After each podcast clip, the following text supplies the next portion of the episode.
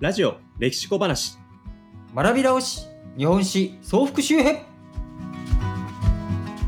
この番組は日本史を学び直したいと思うすべてのリスナーのための番組です。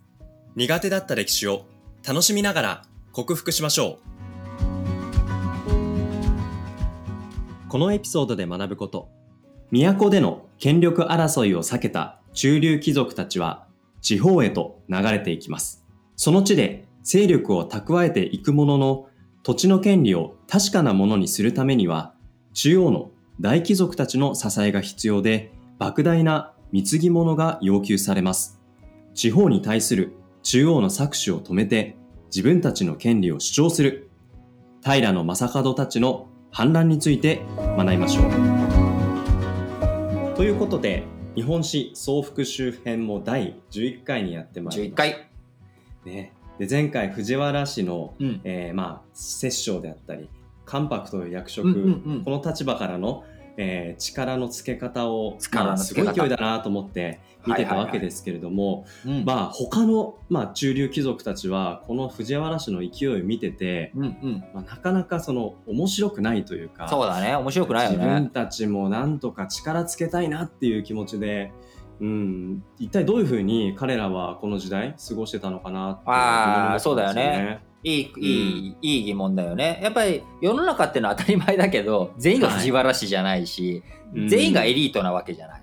そういう中で、あのこの時代に生きる人たちがどうじゃあ自分たちのこう人生をかけて、まあ、あのやっていくのかっていうポイントを見ていった時に日本の発展という意味で実はあの中央が力をつけていく、で中央が貴族大貴族藤原氏に独占されていく権力がっていう流れの中で、そのおこぼれに預かれる人たちっていうのは当然いるわけ。なのでそういう人たちはおこぼれ預かります。ではいそうじゃない人たちっていうのは地方に活路を見出していくってことをやっていくわけですよ。地方にそ出ていったんです、う。ね、だって日本って別に京都だけじゃないじゃん。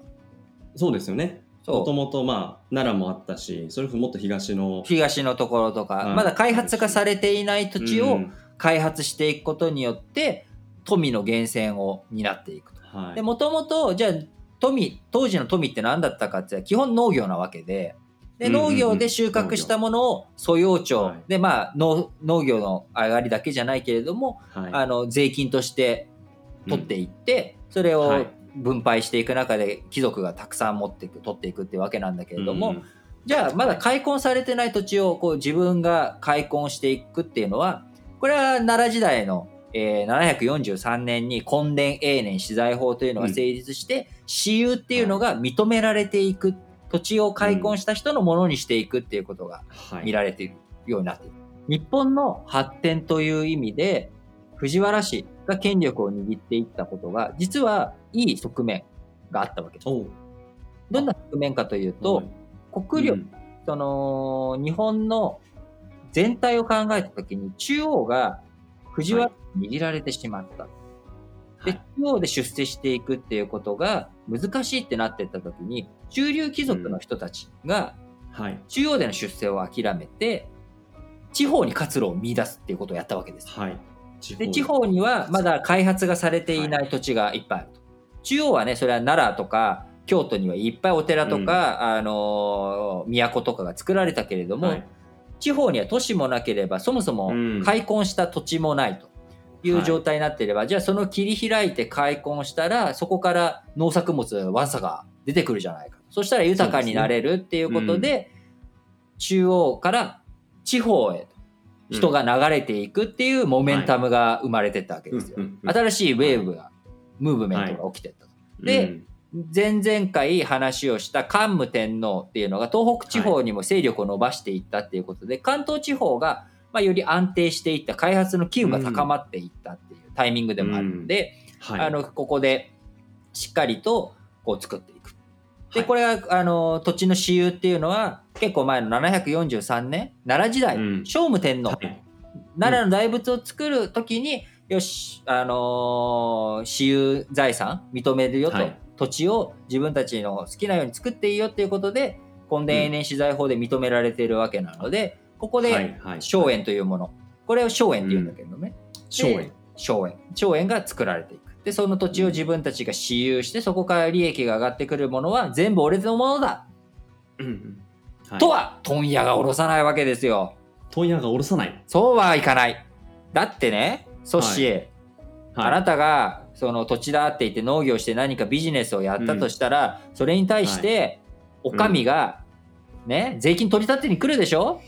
しますよ。君が働いて、汗あアクセクね汗汗水垂れ流して鼻水も垂れ流しながら作ったお金っていうものには税金がかかるわけです。それと同じことが当時もかかるわけ。税金が追っかけてくると。それは私有は認めるけど税金かけないっていうようなことは認めてねえぞそっていうことになる。私有と税金はまた別な話ですよ。別々の話だから。で、税金が追っかけてくるんだけれども、うん。実は大貴族の荘園には税金免除の特権があったわけ。大貴族はそんな免除があるんですか？そう。冬、不入の権といって、あの輸送、要はそこから持ち物を取り出されないっていうこと。はいあと、不入の権って言って、はいあの、ずまあ、税関税、はい税関という税務署が立ち入りできないっていう特権があったわけ。めちゃくちゃいい特権じゃないですか。めちゃくちゃめちゃくちゃいい特権。で、荘園っていうのも、究極何かっていうと、まあ、例えばさ、うん家庭菜は園に税金かかんないじゃん。そのキュウリが、自分の家でいっぱいキュウリがなってるから、じゃあそのキュウリを税金として納めなさいと。い。はい。で、それが大邸宅だからめちゃくちゃでかいんですと。うんうん。でもあくまでも家の、自分の家の家庭菜園なんですっていうのが、まあ、ある種荘園の理屈なわけよ。なるほど。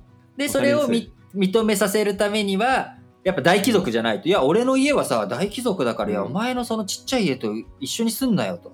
うんうん。俺んちはこの地平線の果てまでが俺んちなんだよはいっていう状態にしちゃう。ってなると、中流貴族だとそんな特権はもらえないから、中央の税金よりも安く、あのーお金じゃないけれども、その、はい。農作物なり、なん。なうんり寄付をするので、名義人を大貴族にしてもらって、実際は自分たちが開墾するんだけどっていうようなことをやるわけよ。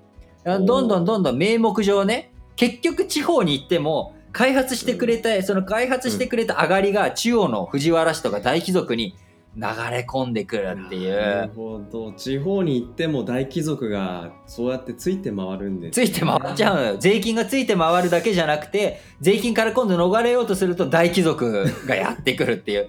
なんだこれっていうね。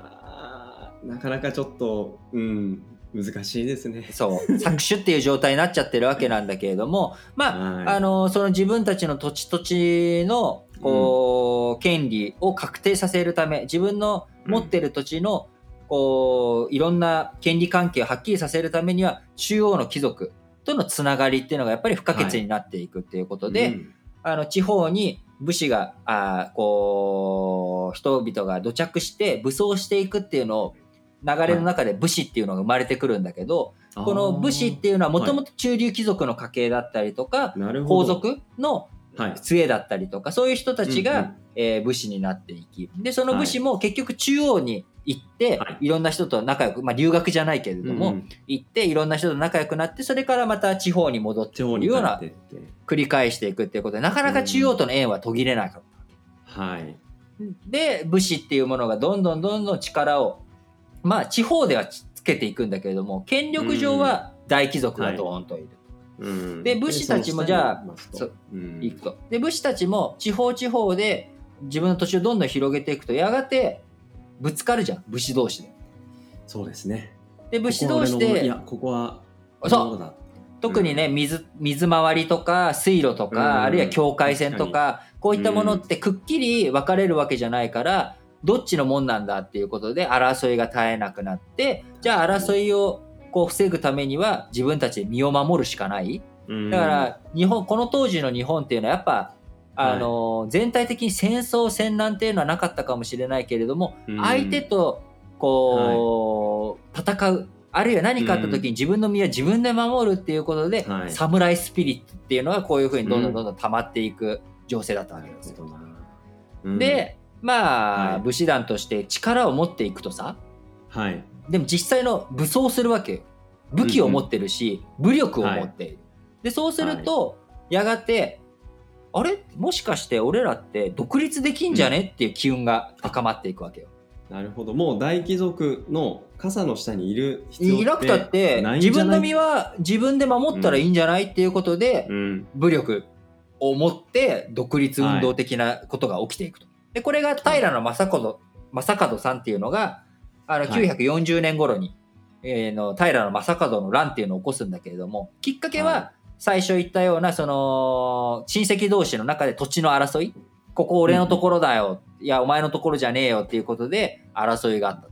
でこれに対しておいおいおいと中中央の貴族たちが、お前らなと喧嘩すんなと。うん。こう、うん。世の中安定させろっていうことを言われるんだけれども、いや、別にただ単に自分はやられたかやり返しただけですっていう状態になり、で、しかはい。も他のその中央とかに反感を持っている人たちとかも平将門のところにどんどん集まってきちゃう。で、うん。よっしゃ、これは一発独立してみようかっていうことでやってみたんだけれども、はいまだ時期尚早。武士団としての機能とかうん。塊、勢いっていうことのモメンタムはあったんだけれども、はい。絶対値うん。がまだちっちゃい状態、まだベンチャーで勢いよく創業したんだけれども、まあ時価総額がまだねユニコーン、はい。デカコーンになってない。ところに大企業に潰されて買収されちゃったみたいな、はい。なんかこう今、 GAFA がね、あのーいろんなベンチャー企業の青田買いをしていて、うん。うん。うん。安く買ってこうまあ取り込んでしまってるっていうような状態に、うん。まあ、近しいのかな。だから結局平将門もまだまだちっちゃかったっていう武士がまだ弱かったっていうところで、はい。こう弾圧じゃないけれど、まあ、負けちゃった。っうん。ていうことになっちゃう。はい。なのでこれで一旦まあ地方の反乱武士っていうののこう息吹は感じるんだけれどもまだまだ貴族の時代ということで、うん。はい。次回いよいよ藤原氏が絶頂絶頂に達するシーンっていうのを次回のエピソードで語っていきたいと思います。うん。次回もぜひ聞いてください。今回のおさらい私有された土地農地のことを何というか荘園本当の持ち主は地元の人だけど権力者に名目上の持ち主になってもらった理由は？権力者の荘園には、不輸不入の権という税金が課せられない特権があったから。地方の自分たちの土地をめぐる争いから守るために武装した人々を何というか？武士。ここから武士団として成長していく。平将門の反乱が起きた原因は？土地をめぐる親戚同士の争いをきっかけに、中央に対する地方の独立を目指した。次回予告藤原氏が権力を握っていく過程で権力争いに敗れた者や中流貴族の家系は中央での出世を諦め地方に活路を見出しますしかし地方で活動するためにも中央とのつながりが重要な点に変わりはなく中央の地方に対する搾取のような構造が生じますその構造への反乱が起きますが、時期尚早のためか反乱は鎮圧されてしまいます。ガス抜きができたおかげで、藤原氏はこの世の春、絶頂期を迎えることになります。次回、この世は満月のようにかけるとこなく完璧と嘘吹いた藤原道長に登場してもらいます。ラジ歴では、ツイッターで質問、感想を募集しています。ツイッターアカウントは、ラ、ジ、レ、キで検索してフォローしてください。日本史総復習編、次回もぜひ聴いてください。